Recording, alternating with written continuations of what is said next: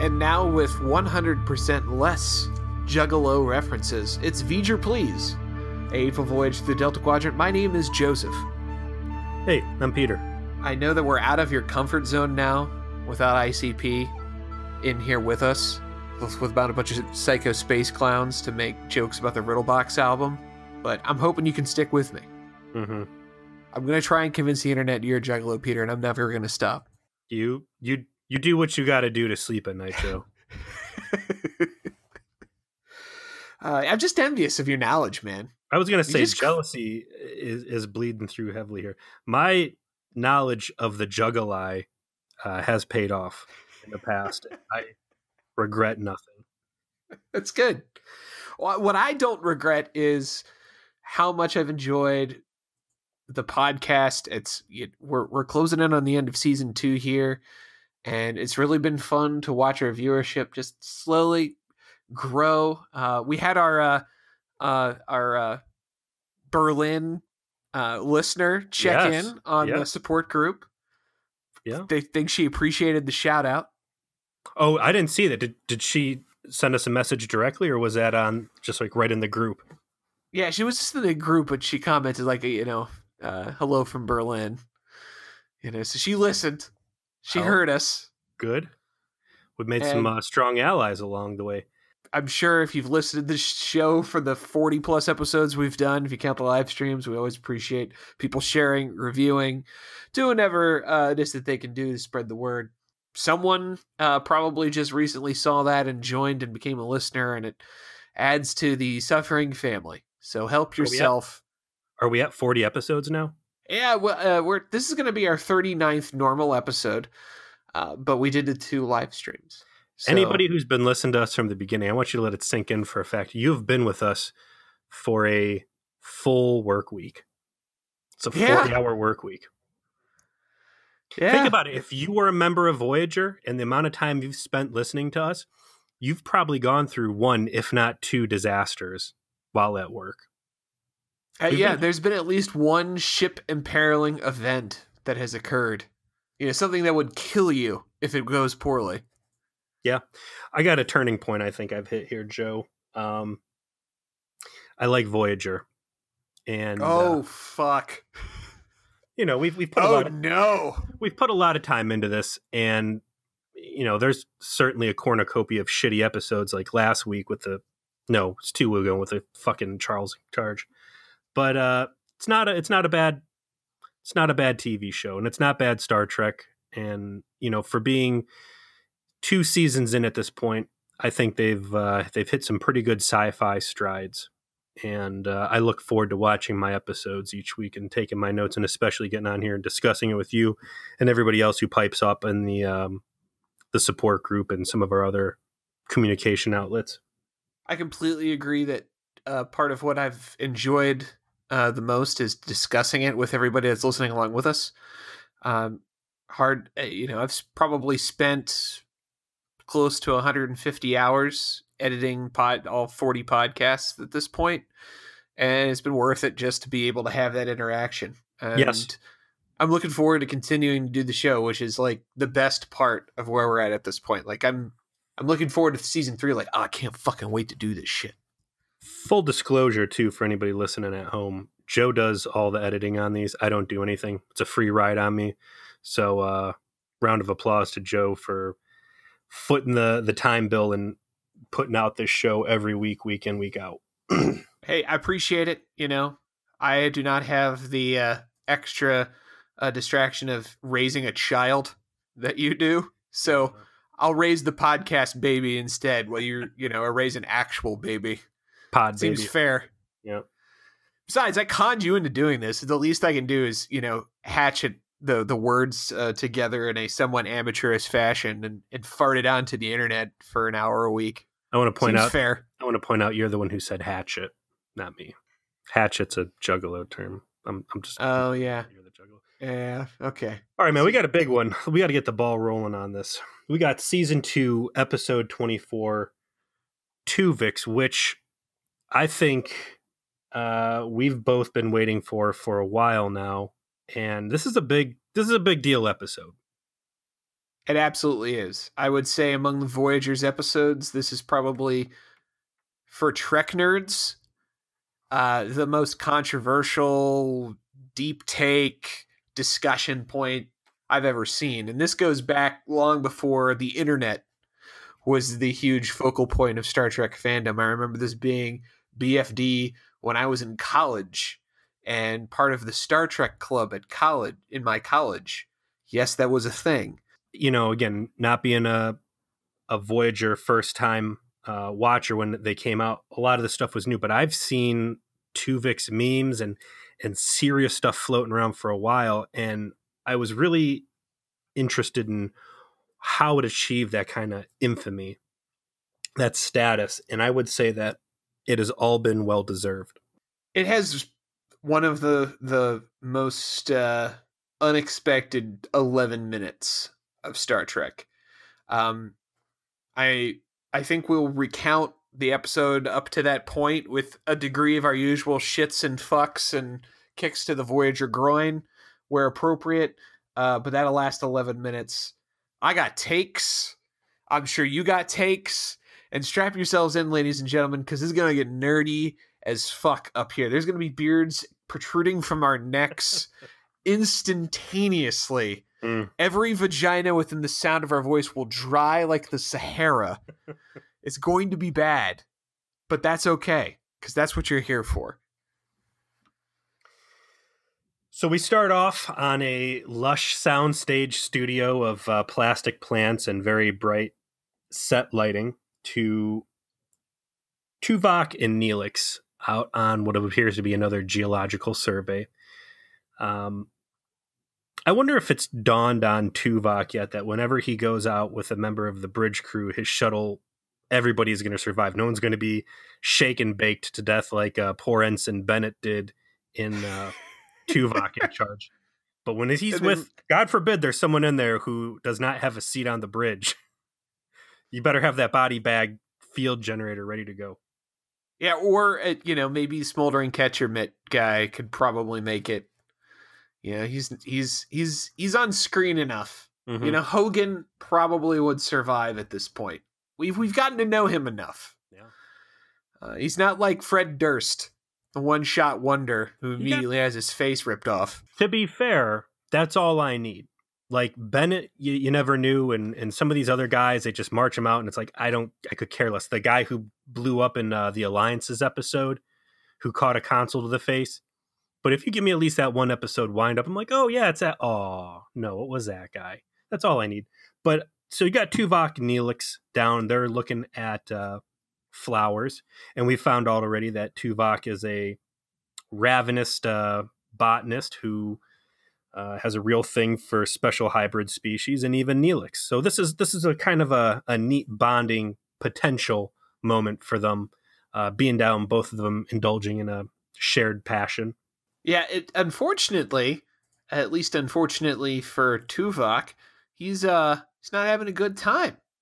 He's not having a good time because he's he's there with Neelix, who's annoying as fuck.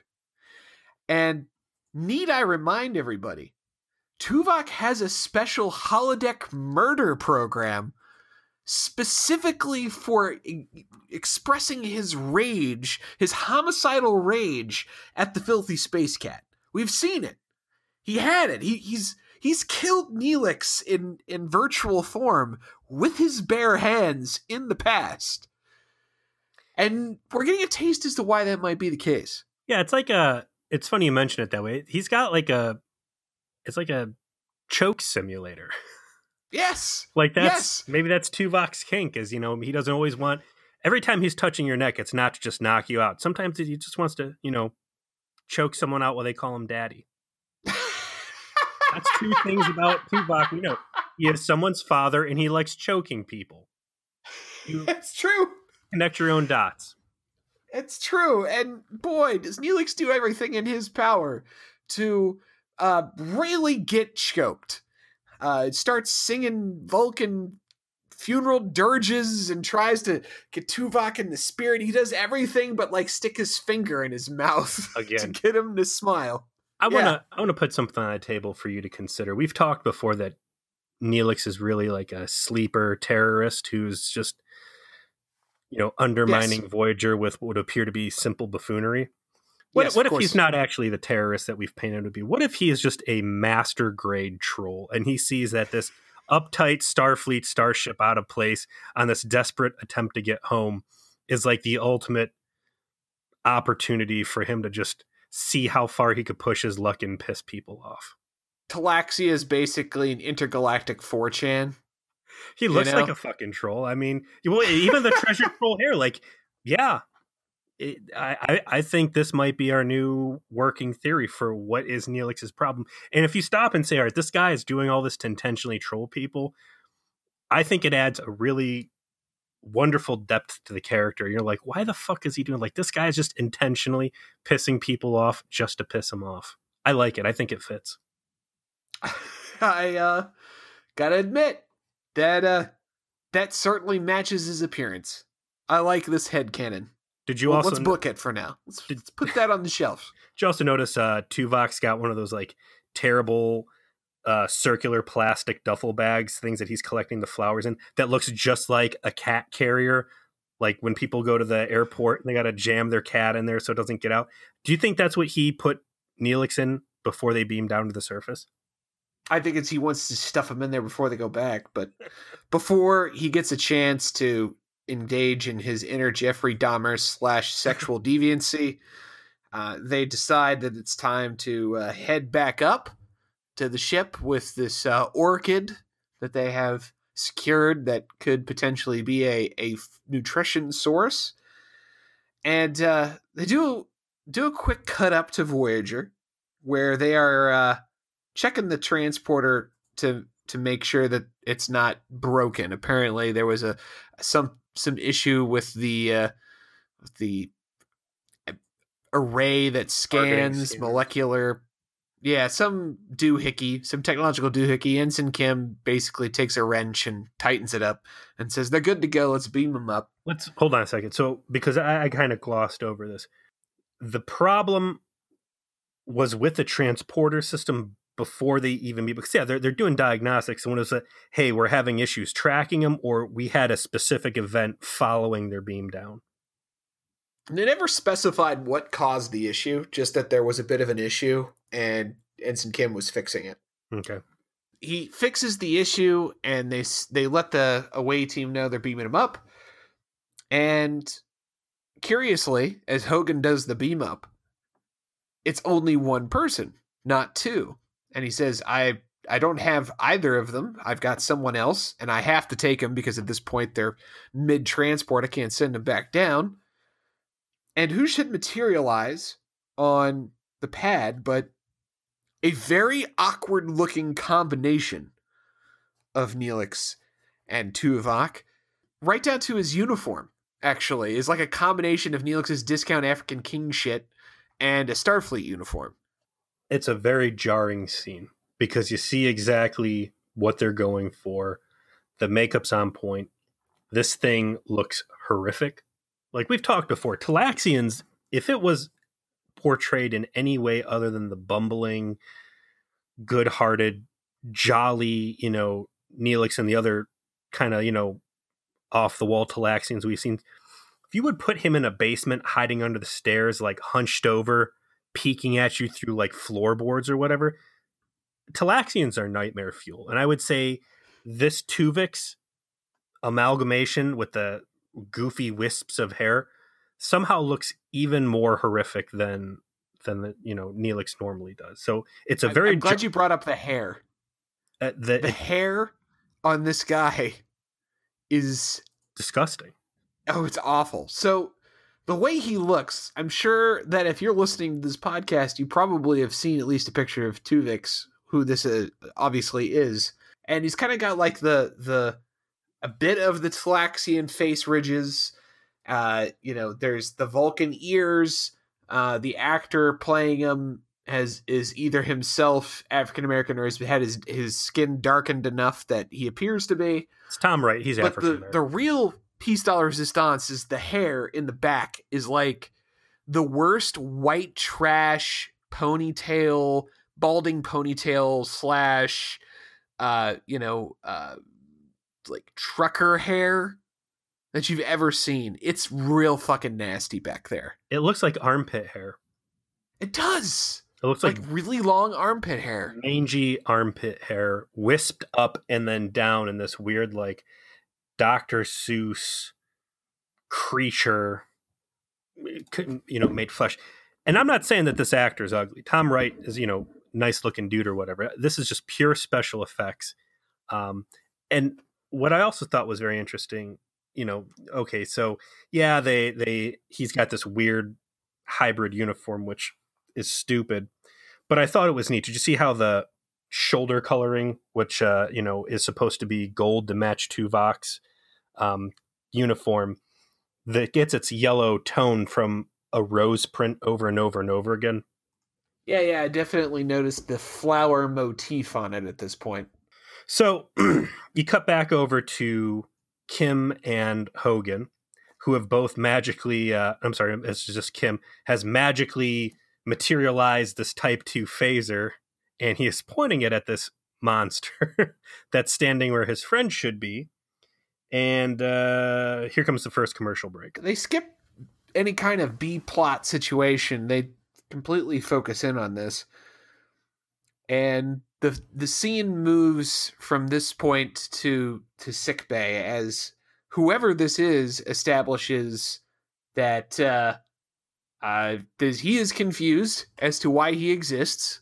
He seems to understand it's not a good thing. And they go to sickbay to ascertain what has happened. It's clear to everybody this looks like a combination of Tuvok and Neelix physically. How it's possible that this has occurred, they haven't determined yet. But they start to piece it together with the doctor's assistance that somehow, some way, the transporter has recombined the D N A of Tuvok and Neelix into a single person. There's no, seems to be any like medical side effect. He's not like been Cronenberged, as my wife pointed out, to use the, the Rick and Morty, you know, reference to David Cronenberg movies. Like, he's well integrated. He's a functional person and he's not unstable. He's not going to like collapse into jelly, but he shouldn't be able to exist. It's not just their physical characteristics that have melded in Tuvix, as he goes on to explain. He has the full knowledge of both Tuvok and Neelix, and he is this perfect amalgamation of the both of them. And as he's explaining this, you see that there is security all over sickbay. And look at all of the Voyager episodes that we've seen previous, where you've got Kazon warlords walking through the ship and some other very dangerous individuals that have been welcomed on. Um, the Vidian, for one, mm-hmm. the space oh, yeah. man they put next to the warp core. And here you've got a guy who is uh, a transporter accident between two of your, you know, most uh, respected crew members. And there are like four or five security people in there. It's, it's more than you've ever seen before. So it's kind of overboard. The vibe that Janeway's laying down, like, it's kind of disdainful at first, but yes. Yes, it is. Right off the bat, she is sort of othering him in a very obvious way that was started the seeds of where my hot takes are going to take off from later. This episode, it's not, it's a different kind of Star Trek. I want to say that this is a situation where they had a story that they wanted to tell. And I think that they put enough science on the table to try and explain it away. Ultimately, we'll find out that the uh, whatever the orchard that they had collected on the surface has a weird genetic property where it, instead of reproducing normally, it binds with other organisms, kind of like uh, the Asari in um, Mass Effect. Yep, exactly like that. And because it was there during transport, it just blended all three of them together into this one thing. And like you said, it's it's perfectly cognizant. There's no side effects. It's not a pile of twitching goo. Even the perfect artistic blend of their clothing going together. This isn't really a science accident. This is an act of magic, essentially. and it doesn't bother me. You know, this is like a Q event, really. It doesn't they bother do a, me. They, they, they do a good job with the technobabble such that I buy it. I buy the explanation, the whole symbiogenesis. They were all broken down to atoms, and so it just had this weird recombination effect. And throughout the episode, I felt like the technobabble was at the right level, that it explained what was going on enough without going, like, using it as the wave of the magic wand, and it worked for me. It's there. It's enough. I still think that it's such a preposterous event that, again, we've moved beyond a scientific thing into what has to be space magic. And I'm not saying that to shit on the episode. I'm saying it to the strength of the episode, is that they have really, like I said, they've pulled a Q level event here to tell this story. And the story, I think, ultimately was worth telling and swallowing that pill of disbelief. Uh, but I, out of all the Star Trek things we've seen so far, like, this is really, I think, an outlier as far as fucked up goes. I would agree with you as we, we get further through the episode. Um, Tuvok, sorry, Tuvix uh, awkwardly flirts with Kes, who's finding this all very difficult to deal with, and settles on the name Tuvix. I'm going to uh, stop you right there. My wife's playing on her phone on the couch next to me, not watching this at all. And he goes, you know, he pitches first. He's like, uh, call me uh, Nevok or something. And Kes is like, ooh. And he's like, no, this is better. How about Tuvix? And my wife's like, did he just say he's got two dicks?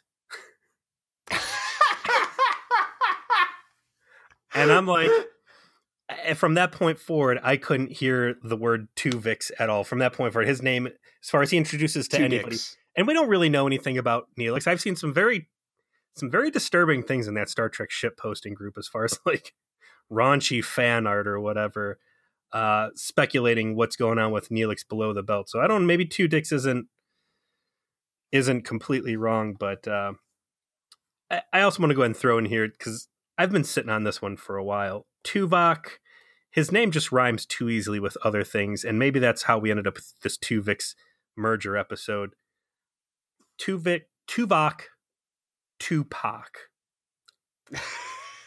I connected the dots one night, and I said, I wonder, and I searched Tuvok, Tupac, and I was delighted by some of the best cosplay I have ever seen on the internet.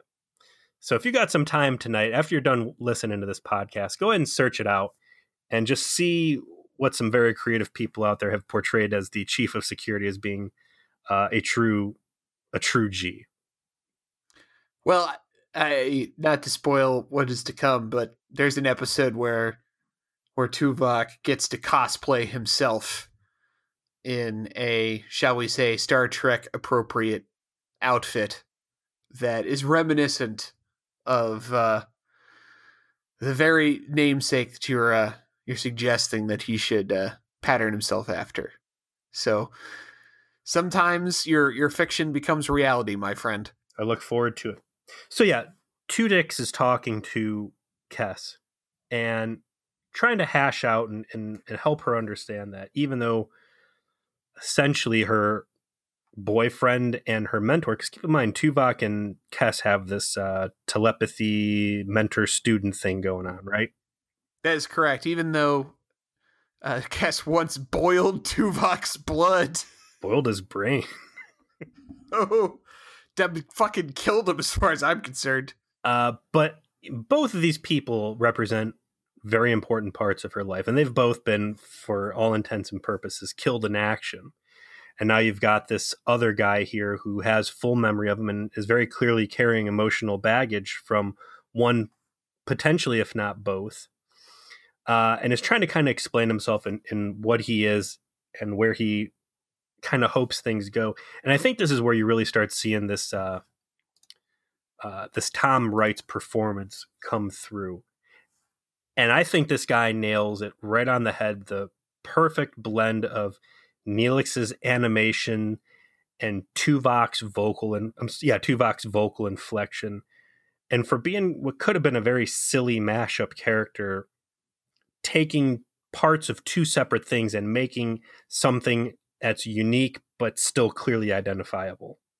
Yeah, you can kind of see when he's leaning on the Neelix side and when he's leaning on the Tuvok side, and he seems to do so depending on who he's dealing with or what he's dealing with, like when he's at tactical or what have you. But uh, I agree, he he's a much more compelling character than either of the com- characters that he is replacing, and it's a very because f- of that it's a very fluid uh flow between between the one character and the other character, and he, he doesn't really hit the extreme of either, uh, but he plays in the middle, and it just it's a strong and it's a very interesting performance to watch, you know, as someone who has been watching both of these characters uh, once a week for the past, you know, however many months here. So pretty cool stuff. So Tuvix ultimately asks essentially to go back to work, and Janeway is hesitant at first, takes him instead to a, a staff meeting where they they sort out what we've talked about has happened to him. They they walk through logically uh, what could have caused the, the, the issue after they ruled out equipment failure and, and hit on the uh, symbiogenesis issue with the orchids having combined the two of them. And it's, again, it's good technobabble, and they conclude the meeting with trying to figure out a way if they can separate the two of them again, if there is some way to do so. Meanwhile, you know, Tuvix wants something to do, and he walks with with Kes to go to the mess hall because something that he remembers from Neelix's memories is making crepes for Kes every Wednesday. And he goes, they, they go into the mess hall, and there we see Uh, dozens of Starfleet officers and crewmen, apparently completely fucking helpless to make themselves food. They're standing around the hobo kitchen. Everything's on fire. Fucking Hogan's standing there with some like taco shells in his hands. Like, I don't know what the fuck to do with these things. Like, these enlightened scientists who run warp cores and sensor arrays and load, load torpedoes apparently can't handle making a fucking soup or grilled cheese sandwich for themselves. And it takes a fucking committee, and they're all fucking it up. I would say it makes sense. You know, if you live in a world with replicators, is cooking really a skill that, you know, is getting passed down generation to generation at that point? And I think the answer is no, probably not. And I don't think so. I mean, consider in T N G how often uh, they, you know, they talk about cooking, and it's like something that some people do consider a pastime. It's not a completely dead like art or anything like that. Well, I mean, that's a flagship. Those are more enlightened people. I think half the people in that kitchen were formerly, you know, terrorists. You can't convince me that somehow these people with these super scientist abilities wouldn't have the capacity to quickly just like look up in the fucking Starfleet Wikipedia, how do I make a goddamn sandwich for myself? How how do I make some mashed fucking potatoes? I can figure that shit out with my fucking smartphone. These people have, you know, twenty-fourth century, like, sh- you know, pads and shit that yeah. can narrate it to them as they do it step by step. Give me a fucking break. They're also in Neelix's odds and end hobo kitchen. I'm guessing they and everything isn't easily identifiable as potatoes and, and milk and butter. I mean, Neelix has some pretty weird stuff in there that he's making these nasty dishes out of. But so Tuvix gets in there and kicks everybody the fuck out. And Hogan tries to stun on him. Hogan's like, uh, "What do you? Whose authority are you kicking us out on?" He's like, "Head of security, chief chef, take your pick. Just get the fuck out." And it's kind of where he starts to establish his personality, like his independent personality. He he gets dinner done. He makes the crepes. They're better than Neelix's, essentially, because. Mm-hmm. He's balanced out some of Neelix's predictions with a little bit more logic. He's re- reorganizing the kitchen and talking about how he doesn't understand how Neelix ever organized anything in there. And meanwhile, Kes is still really unsteady with him. She's and warming to, up quick, though. But when she warms up, then this is what I thought was interesting. Tuvix's main character flaw is that he doesn't know how where the breaks are in his approach, in his approach vector. Because he keeps getting handsy with her and really forward, and she is clearly uncomfortable. Yeah, but that's Neelix though, man. And and this right now is like prime. He's in the kitchen. He's with his old girlfriend. He's been through a traumatic event. He really, really wants that emotional companionship, and it's there, and it's close, but it's it's unobtainable right now. So I agree. He gets a little too handsy too quick. And when we're saying handsy, like hands on hands, right? It's not like he's over there trying to dry hump her or whatever. Uh, but it's like he kind of got this false confidence, because once he got in there and started laying down the law in the kitchen and made a really good dinner, there started being this connection. And like I said, Kes started warming up to him as a person, not as a lover. And I think he kind of misread that. Well, I don't know. Maybe he was just encouraged and, and went a little too fast for his own good. But uh, it gets bumpy, and they they go part their own ways for the rest of the night. Uh, Tuvix goes back to work, and ultimately the doctor summons everyone back down to sickbay and says, listen, uh, separating Tuvix out again would be like trying to separate the flour, sugar, eggs, and butter after you've baked the cake. Every time we've tried it with the orchids, it's completely collapsed their cellular structure. And he flat out says it could take weeks, months, or even years if it's ever possible. Uh, but you're going to be Tuvix, you know, for the foreseeable future. And that's the way it is. So they set the expectation of like, this is the way things are going to be for at least a while. And Tuvix starts to reintegrate himself with the idea of being part of the crew.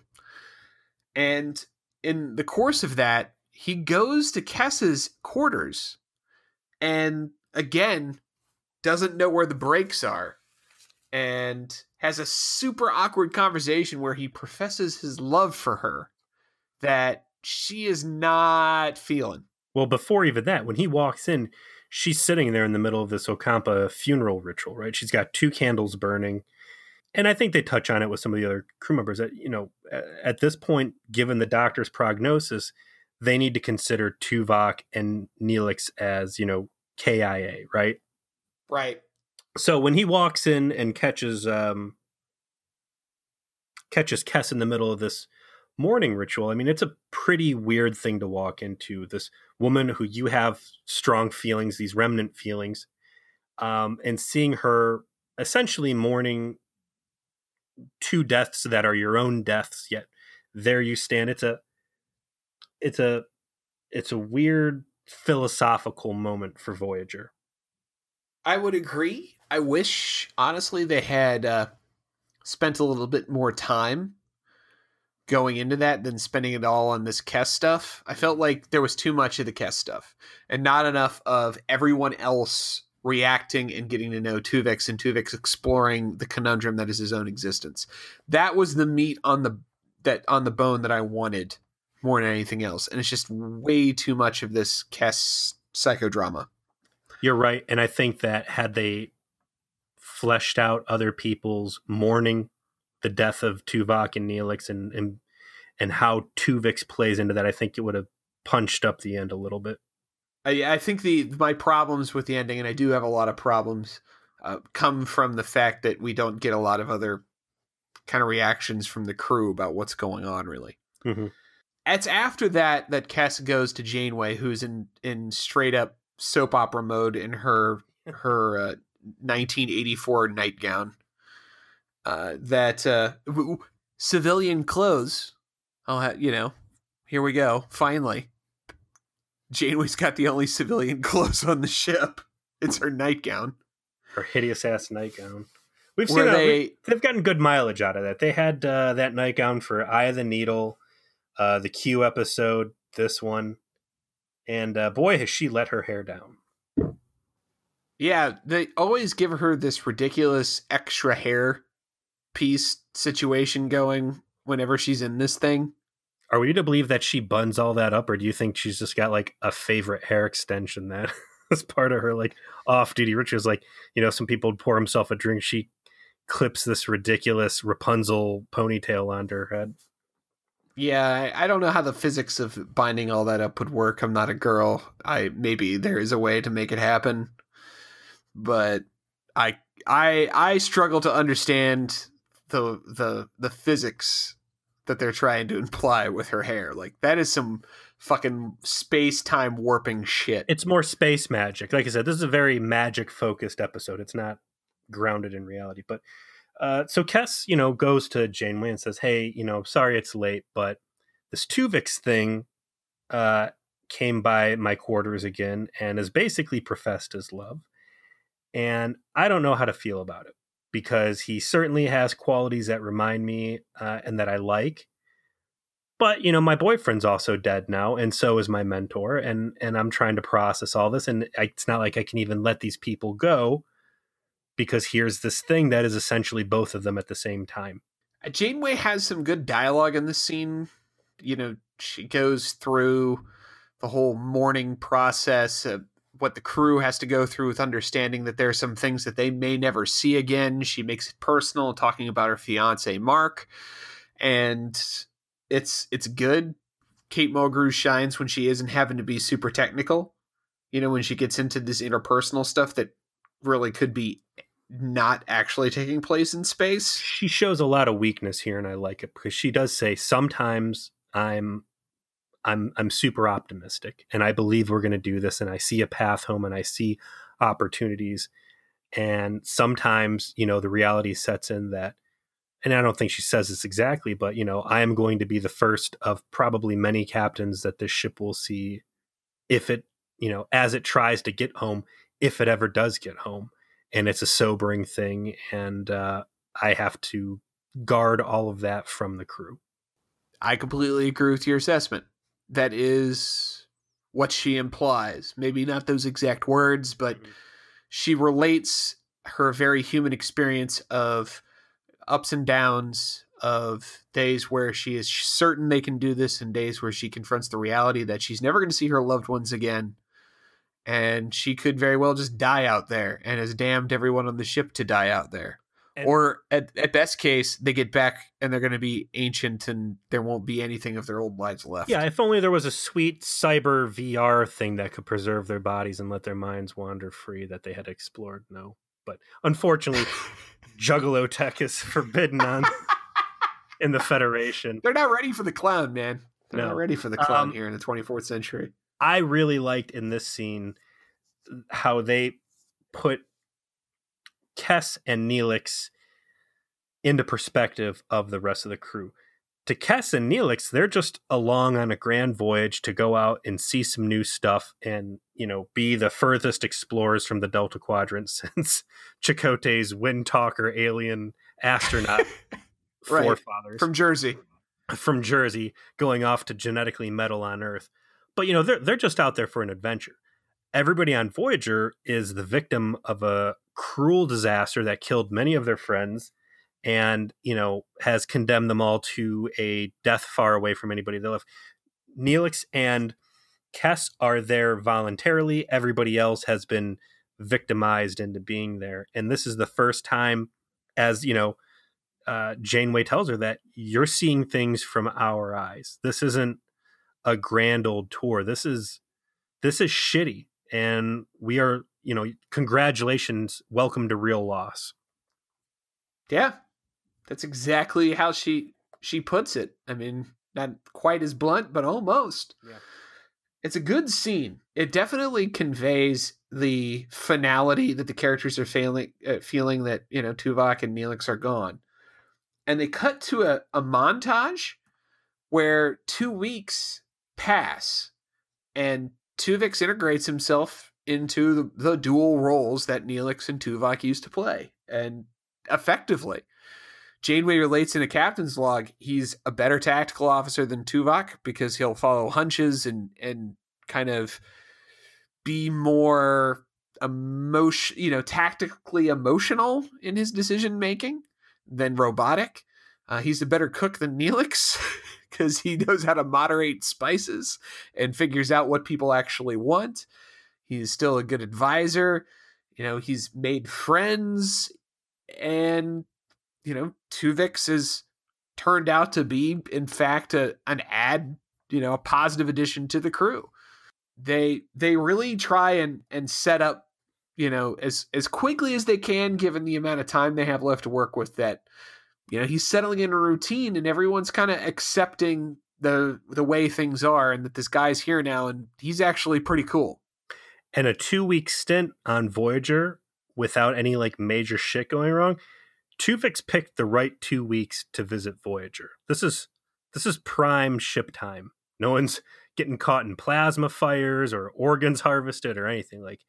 He's yeah, getting... Seska hasn't rolled by, although that might be in Seska's favor because now that Tuvok, uh, Tuvok is gone and Tuvix is in charge, her normal shenanigans around security might not work, and you know she get caught and uh-huh. you know she'd be like, "Who the fuck is this? Wow. Who's my new arch nemesis?" Couldn't yeah. Guess. I used to run hot game on Tuvok all the time, but now this cat man has merged with him. I, I can't get a leg up. Somewhere in this scene, I think we get treated to what round three or round four of uh, the Harry Kim clarinet performance. Yeah, we do. Uh, he's playing on the clarinet when uh, when the doc calls up and has kind of a theory about a, a way to potentially uh, isolate the patterns within Tuvix to be able to beam them uh, apart. And so he's jamming on the clarinet before he gets the uh, buzz from the doctor who uh, wanted to run some ideas by him. And then, of course, Harry the nerd gets super excited and runs down to sickbay to give the doc a hand. I looked it up, by the way. Uh, Garrett Wang cannot play clarinet. You're right. He was just uh, clarinet finger syncing or whatever you want to call it to look like he was. So. Yeah, I I figured out it wasn't that we discussed it on the podcast. It's that Jess, our super fan from Amish country. Mm. Is that where they send their children off to a planet to die in a space? I'm sorry, their grandparents off to die in space cave buttholes. They, they, they age backwards, yeah. yeah. We, we cut back to the doctor calling everyone down. Well, hold on.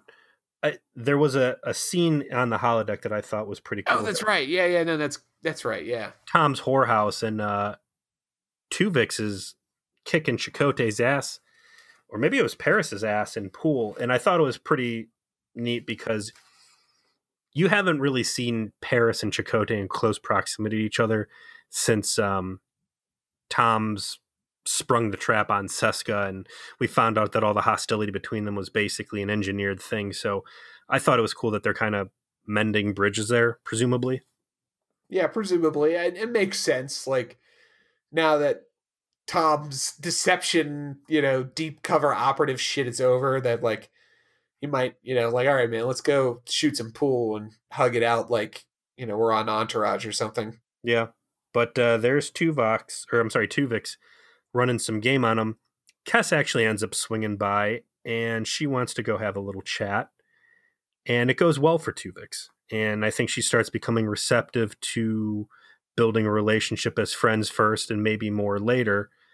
Uh, and Tuvix gets a little handsy with her and, and, and grabs her hands in his and says, uh, you know, don't worry, I'm not going anywhere. When comically, uh, it's the doctor and he calls Tuvix down to medbay. And it's not just Tuvix, but Tuvix, Kes, and Janeway, which is important. And he reveals that between him and Harry, they've cracked the code.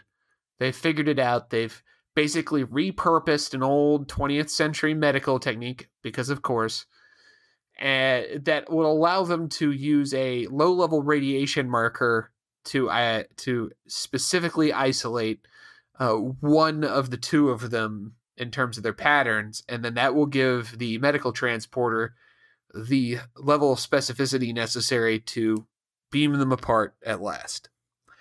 And here is where the episode reaches its controversial point, and in my opinion, where the episode absolutely goes off the fucking rails into Crazy Town.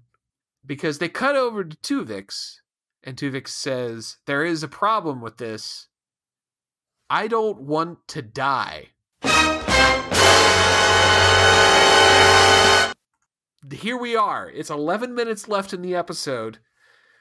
In my opinion, they did not give themselves enough time to explore this.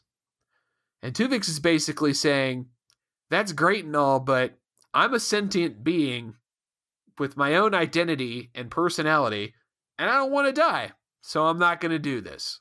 I don't know if it was their goal when they were creating this episode to make something that was going to be very controversial uh, and as philosophical and hotly debated as they did, but whatever they thought they were going to try and, you know, whatever intrigue they thought they were going to spring on the viewer in um, Death Wish, the the Q suicide episode. Uh, here, here's all that, those hopes and dreams. This, I mean, this, uh, from this point forward, it's like almost may as well be a mirror universe episode, the way the rest of this thing plays out and the behavior we see out of established cast and crew, um, on this thing. Yeah. It's fucking crazy what happens after this. Uh, let's, let's stop and talk about what has happened. Well, first of all,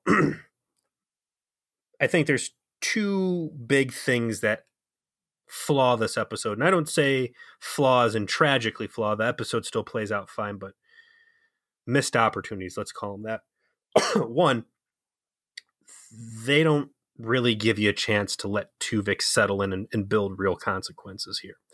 They say that two weeks have passed. They kind of do a quick montage. Uh, as you mentioned, there's too much Kes and not enough everything else. I think if I had a Star Trek wish for Voyager, it would have been that uh, Tuvix stuck around for two episodes, maybe a, a two-parter. Maybe yeah, I was exactly thinking the exact same thing. This needed to be a two-parter. I mean, if you could have thrown him in a three-episode story arc with this is the first one, you know, his creation is the first one, and then a one-off, you know, ship in a bottle episode featuring Tuvix. And then the third one picking up with, hey, we found out how to do this. And we say instead of two weeks, it's been like four months. Um, you're going to bring a lot more gravity. And I think ultimately maybe the episode didn't need that extra gravity just because it's it's a very easy situation to start drawing lines on its own. But I think it would have been really cool had they had this character stick around and, and really, really, really integrate him and make this a, a harder thing for the audience to watch. This... I honestly, I I don't want to cut you off too bad. I just, I've got my own yeah. shit. I just need to get off my chest. Mm-hmm. The, the question that they pose through this point of the episode to the end, I think is awesome. Let me. I, my criticism is not of the premise, which is Tuvix doesn't want to die, and so what the fuck do you do, right? I like that. My problem is that because they haven't spent any fucking time establishing how the crew is reacting to Tuvix and how Tuvix sees himself, and because they rush this, like there just isn't enough time anymore in the episode to really dive deep on this, that everything that happens at this point forward, I don't know if they intended for everyone to come off as monstrous as they do, but that's what happens because there's no fucking time left for anyone to do anything else.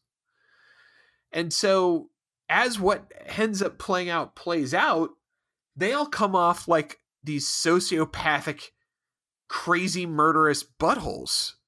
My complaint with the episode is when they lay out on the table, hey, here's this cockamamie situation that has perfectly fused two people into one person. And again, he's not, you know, despite he looks like a fucking monster, he's not, you know, quivering jelly and he's not, you know, brain dead or whatever. That's one miracle in and of itself. And, and they've made it very explicit how hard it is to fix this thing. So when they roll out and say, hey, yeah, by the way, we've been able to do this to flowers. And we think, yeah, we can, we can split one person into what should be two people and some leftover flowers. At no point does anybody question, like, how sure are you? This will be the first time you're trying this technique, this radical technique on a person. It would seem to me, you know, sitting here watching the show, that you have a huge opportunity to botch this thing. And where you are lucky, where, yeah, you had two crew members more or less die. You got this consolation prize of Tuvix, right? You're going to roll the dice on this wild proposition, assuming you're going to, you know, pull out a one in a, a billion um, odds medical procedure and and not end up with two brain dead lumps of flesh. You're in. Not a single word is spoken to suggest a moment of hesitance on that basis at all. It's a done deal that we know one hundred percent we can do it. Just they rush it through. Like, as Tuvix later goes on to plead his case, it's, hey, I'm my own person. I'm alive. I'm here. I want to live. And also, by the way, this is a radical thing that in all probability is just going to kill me and give you two deformed flesh piles, uh, for for all the effort of what is essentially, let's be clear about this, murder. Yeah, I mean, this needed to be a two-part episode at the very minimum. Maybe a three-part arc, just like you said, because they give themselves no time to go down these roads. Like, if they're going to entertain such a big philosophical question like this, and they only give themselves eleven fucking minutes to go through it. And so what happens is from... The, Janeway goes from zero to sixty on let's fucking murder this guy. And it is so weird because the very first conversation that they have is Tuvix saying, I don't want to die. And that's really it. And that's not your choice, to her saying, actually it is. I'm going to execute you if I want to, to get my two people back. There's a powerful line in there when they're discussing and she says, uh, when did Tuvix, what is the line? She's like, when did this become a person and not a transporter accident? And it's like, whoa, is this Starfleet talking? Like, yeah, he go, go, go back to Next Generation in the opening. Space, the final frontier of voyages. Our mission is to seek out new life. Boom. Right there. You have had a bona fide Federation new new life event that you have found. People put on that Starfleet uniform. They use the death trap technology that often tries to kill them, like holodecks and transporters. And occasionally it does kill them. Geological survey teams get lost. Look at Ensign Bennett. You know, they went down in a shuttlecraft and his back got broken and he died. Tuvok and Neelix, for all intents and purposes, died on an away team mission, and that's what Starfleet does. Beams down onto a planet, and it doesn't beam back in one piece. And in the process of this craziness, you have a new life. You have a new civilization. Well, not a civilization, but you've got a new life. You're you're doing the Starfleet thing. And for all the hand-wringing and deep philosophical discussion and all that other shit that we see come out of Janeway nonstop, there is not a single drop of that that touches her tongue here. Not one. Not even for a second. And that's what's... Honestly, the writing falls the fuck apart. It has this great idea and then just does the most batshit stupid thing with it.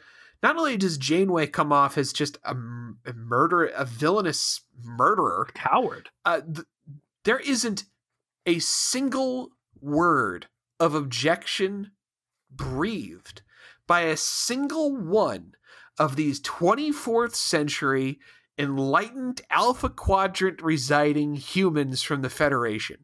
Not Tom, not Chakotay, not Ensign Kim, not, not Smoldering Catcher Guy, not a fucking single one of these guys says, hey, maybe we shouldn't fucking murder this guy. Maybe that's bad, Captain Janeway. I didn't sign up to murder people. None of them say anything. That's what really blows my mind. Like, Janeway being dedicated to it is one thing. If they're going to have someone say, yeah, that's bad. Let's not do this. This is fucking bad. This is against everything that we believe in. We do not terminate life. Think about everything that Picard does through all of T N G to never hurt anyone, to the point of endangering the lives of everyone on the Enterprise if it means that they don't have to fight, right? Think about Think Chakotay, about... who just two episodes ago endangered, you know, uh, B'Elanna and Harry by jamming people into to Juggalo V R because three space miners they never met before might not be happy in their virtual pleasure palace. Think about the whole premise of Voyager. They're stranded in the Delta Quadrant because Janeway felt all this compassion for the Ocampa and decided to strand her own crew in order to save them. The Federation and the human beings in the Federation are supposed to be exceptionally empathetic and exceptionally self-sacrificing. They're going to ready to destroy their ship to help the planet that B'Elanna's stupid missile is going to blow up. These people lay their lives down for others all the time. They do not want to hurt people. And you mean to tell me that is not only is Janeway willing to assassinate this guy who does not want to fucking die, but nobody... Nobody else says a fucking word about it. And the only one who says anything that's an objection is the doctor because he's programmed not to hurt someone? What the actual shitting fuck is this? This is batshit fucking loco. This is insane. This is crazy town. Ab- absolutely. Yeah. And to, to, to fill in any of the dots we may have missed along the way here, um, Tuvok says, I'm sorry, Tuvix says, I don't want to die. And uh, Janeway says, well, I'm going to have to think about it. Tuvix tries to go about his life on the ship. And instantly he is like persona non grata, right? He shows up for a shift. He goes to relieve the tactical guy. Tactical, nobody won't leave. They have to look at uh, Chakotay. And Chakotay's like, well, you know, until the captain makes up her mind, which is essentially just dead man walking. Like, yeah, you know, let, let the guy be there. And then Tuvix is like, hey, uh, Paris, I want to run a, you know, sensor diagnostic. Can you drop us out of warp? And then, you know, Paris, who was real warm and chummy with this guy two minutes ago, looking at Chakotay, and Chakotay's like, yeah, all right, play along. Like, they really second class citizen this guy and, and shitbox him quick.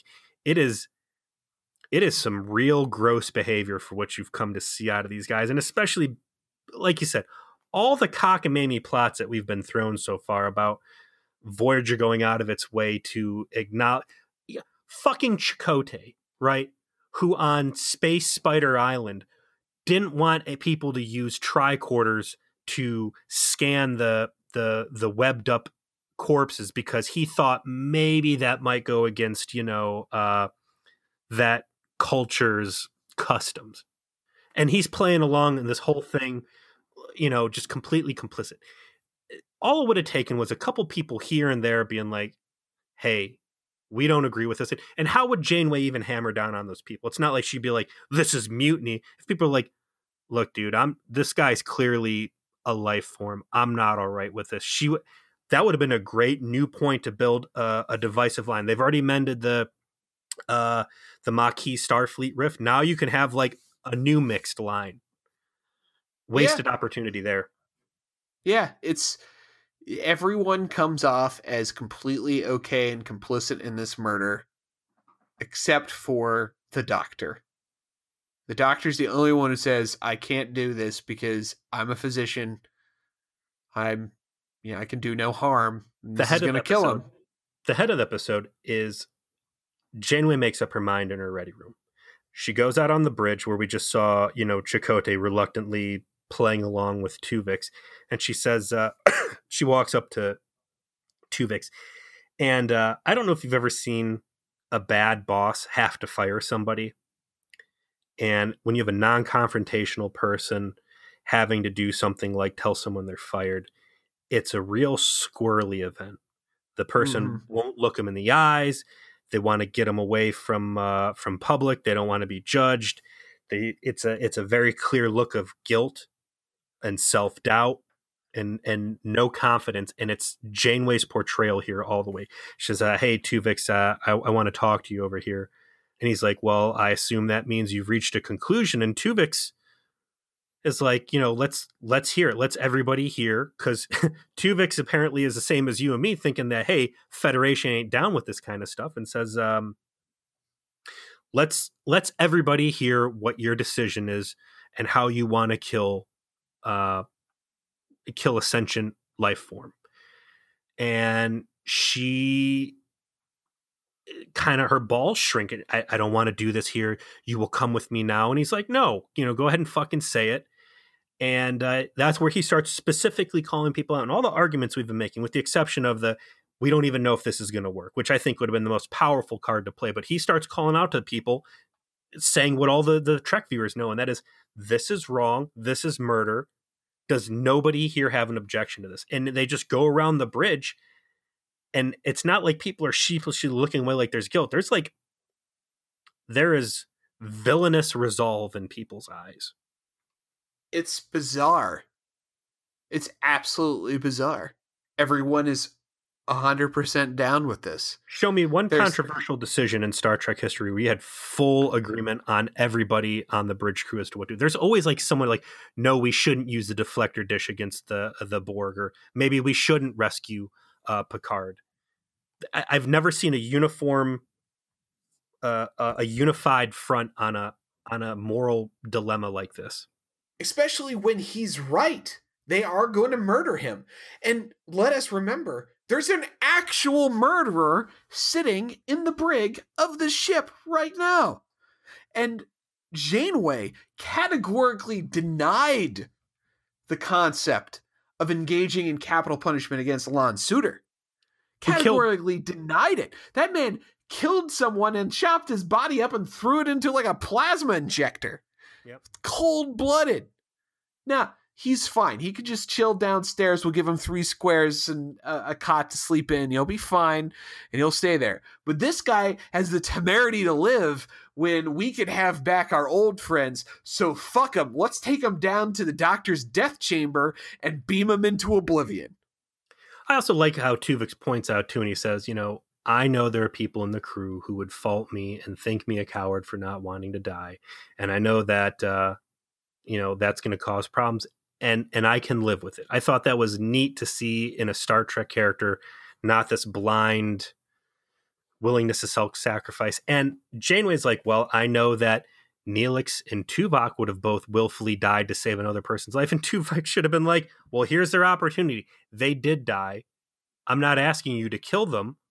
I'm just saying, don't kill me on the off chance you might be able to bring them back from the dead. Potentially, you know, brain dead vegetables. And and you're absolutely right. Like, they died so that I might live. It was an accident, but we're here. And if that, by that very logic, she could he could have just turned around and said, yeah, they both would die to save someone else's life, and presently they're gonna stay dead to save my life. Isn't that exactly what you're saying they would do? Mm-hmm. I mean, that's the very logic that she's implying. Their souls have once again been released. Uh, Tuvix is, Tuvok is tired of being soulless. He has lost his ghost collection. Q's not here to save him. And uh, I, I'm going to go ahead and tell you right now, based on his memories, he's okay with this. We're going to leave him alone. Yeah, like, who knows them better than me? I did like uh, you know? early in the episode, um, Kes's objection to having a relationship with him. And she's like, for starters, what about uh, Tuvok's wife, who he loves? Like, this isn't just... You don't have just Neelix to indulge here. And I did like Tuvix coming back and saying, like, well, you're right. But to be fair, uh, by all likelihood, you're probably going to be dead the next four years. And we're like in this for a seventy year drive. So not a not an issue. Very real talk. It was cruel, too, because uh, after Janeway starts making the noise initially, like they're going to go through with this procedure anyways, Tuvok goes to Kes, who is very easily the most bleeding heart liberal person on this ship, right? Missus Feelings. And he's like, I'm scared. We're friends. You know, please help me. You got to talk to Janeway and try and cut me some slack. And she does go to Janeway, and she fucking throws his ass right under the bus, man. It is an A to yeah. Z from the first, from the captain down to the loneliest ensign. Everybody, they might as well, it might as well have been like fucking Klingon high command, right? These dudes Xing their, their arms over their shoulders and then turning to, you know, show this guy the back in a circle, you know, like when they get shamed. Oh yeah, yeah, the discommodation. Yeah, yeah, yeah. I mean, that's basically what everybody does to this guy, and it is, it is pathetic. Yeah, it's not even as active as that. Like, the discommodation was like actively like taking ownership of shunning someone. They all just did it in the most passive aggressive, shitty way possible. They did it like a bunch of catty Romulan high school students. And yeah, yeah. That's it's like, this is some mean girl shit that goes on. It says this is some mean girl shit, and it's it made me so angry. Like, the the writers just absolutely shit themselves now with doing it this way. I do not understand. It just Tuv- is bizarre. Tuvix sees the writing on the wall, and I really expected when she's like, because once he starts challenging her and calling her out in public, like, you know, sh- and, and and once, you know, nobody comes to his support, Janeway's balls start getting a little bit bigger, and she's like, this is going to happen, and she calls security up to grab him.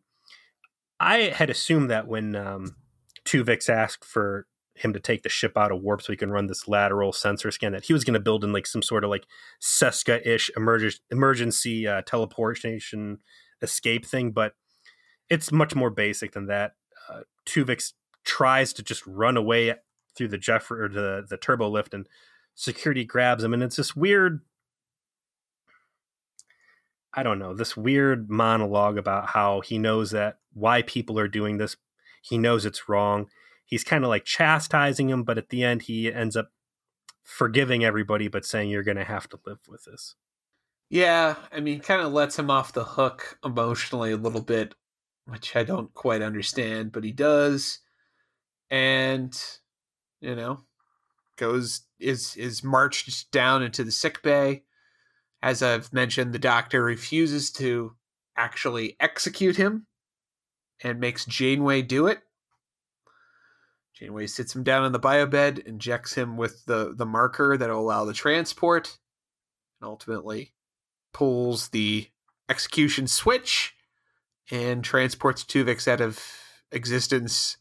And in reforming on the bio bed are Neelix and Tuvok, perfectly both healthy. Wearing, both wearing Starfleet uniforms.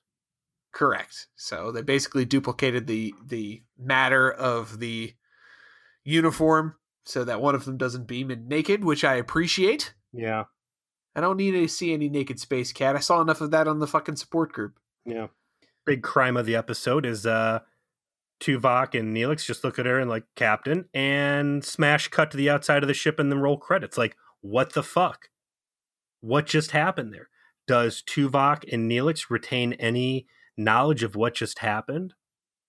Uh, Is the crew emotionally grief-stricken that, you know, after the fact this guy has been dragged off to die? Or people like, wait, what the fuck did I just sit there and condone? You, there's no closure on this at all. There's no questions answered, and they just move right along. Uh, homeostasis has been reached. Uh, everything's the same it was when it began. Roll credits, and we're out of here. Yeah. Oh, yeah. Here's a quick sad face from Janeway. She made a tough call. And then that's it. Fucking clown shoes, garbage, garbage, garbage. Fucking hate. I hate. I hate the last eleven minutes of this episode. I had no idea I was going to have this strong a reaction to it, but I hadn't seen it in so long. But fuck. Holy goddamn shit. It was awful. I wouldn't say I hated the ending, because I'm willing to take what I saw and establish that as new canon, and that when we watch the rest of the stuff, uh, you know, the, the rest of these episodes and seasons, that we are dealing with a crew that was confronted with a moral choice like this and did not hesitate and did not break rank and condemned a guy to death to try and rescue, you know, two Federation life form, you know, two Federation crew member. I'm sorry, one Federation crew member and a, uh, a space cat. So, you know, this is canon. This happened. And and I will hammer every needless, you know, emotional, philosophical quandary that uh, they try to put on our plate and say, no, we've seen that these guys can be stone cold fucking killers. I, you know, I wish that the writers had, had that level of intent that I could go to, on that journey with you. But I know that, that it, that they probably didn't. Every, every, everything else that we see in the show up to this point suggests the exact opposite, which is why this bothers me so much. It's complete abandonment of the whole ethos of the Federation, which is that's that's what it is. And everyone is complicit. It's not just Janeway. Everyone is complicit. How was this episode supposed to be viewed, do you think? That's a good question. Uh, you know, difficult moral quandary. I'm sure they, you know, try. They, they intended for there to be, you know, this like, oh, tough choice here at the end of what to do, like how to view Tuvix and if if the choice made was right. I, I just don't think that they gave serious follow through on how they were portraying everybody, like how it would come off. Like, maybe they intended for Janeway to be kind of hard nosed about it, but the fact that they just allow the rest of the crew just to, to basically be mean girls about it and go along with it. That's so weird. And it just, that tells me that from based on your experiences of the conversations they were having at Dragon Con when they were reminiscing, these guys just didn't have that follow through thought about what the fuck they were doing. And they shot it, and then this is what they wound up with. It's interesting that because you, you bring up the Dragon Con conversation, when I was reading the Memory Alpha on this, um, the the actor Tom Wright, who played Tuvix, you know, he he had some kind of negative things to say about the production, um, that he didn't really get the support from the writers and the producers on how to portray the character, that they just kind of like left him out to hang and figure out this stuff on his own. And uh, there was a quote in there somewhere where they specifically talk about how uh, he tried to play around with the script a little bit and ad lib a little things and, and change it.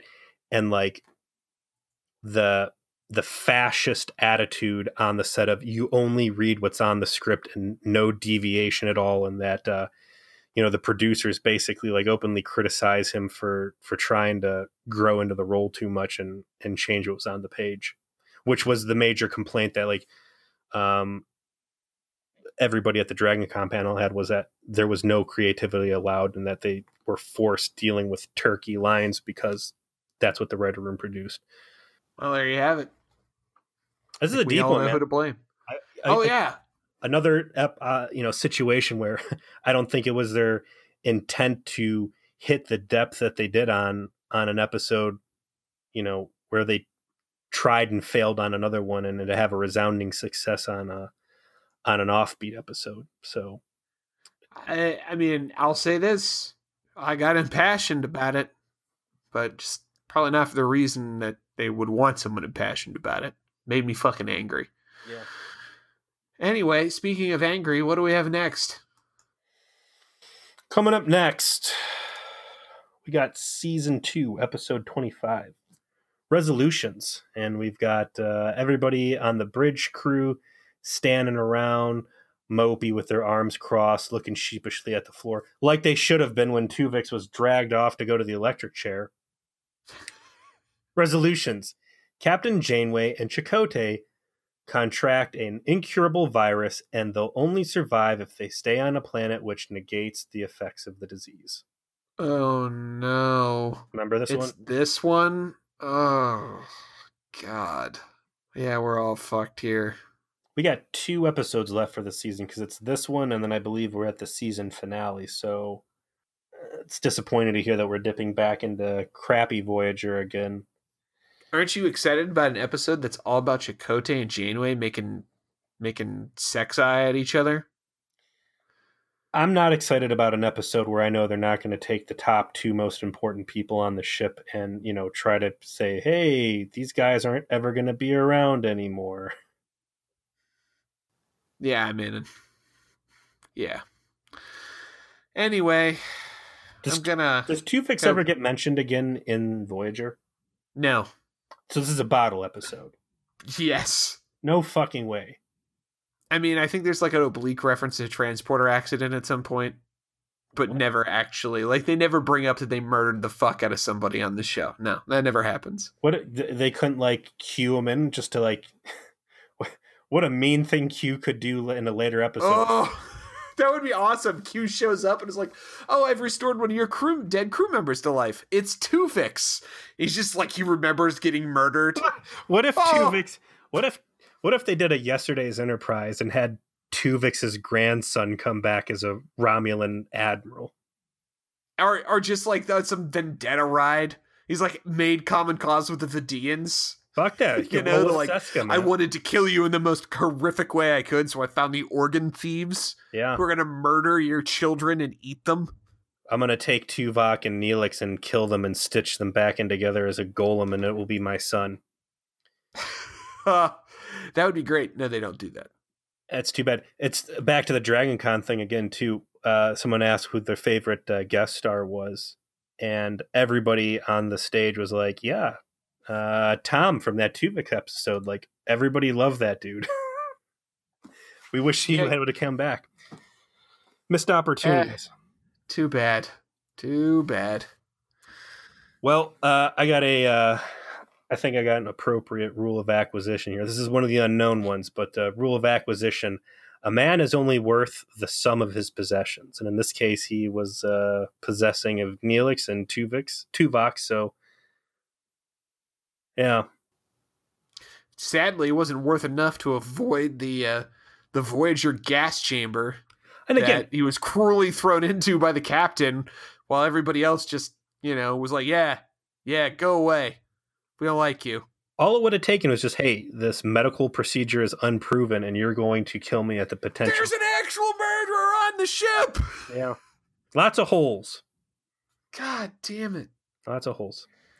Till next time, this has been V'ger, Please, a hateful voyage through the Delta Quadrant. If uh, you had anything to say about a very controversial episode, uh, if you agreed with us, if you disagreed, maybe there's some big points to this episode we we completely missed. We'd love to hear about it. Join us on the V'ger, Please trauma support group. Indeed, we'd love to have you. Just submit a request. We'll approve it. You know, we only keep it closed because not everyone needs to know. You know, we have family members, old family members who won't understand. You probably do too. So we respect your privacy. Um, with, and also at this point, you're probably hearing some lovely, crappy uh, recorder music. That is our uh, original theme song as produced by the uh, wonderful Ian and Sarah. Thanks again, guys. We always appreciate it. And until next time. Peace.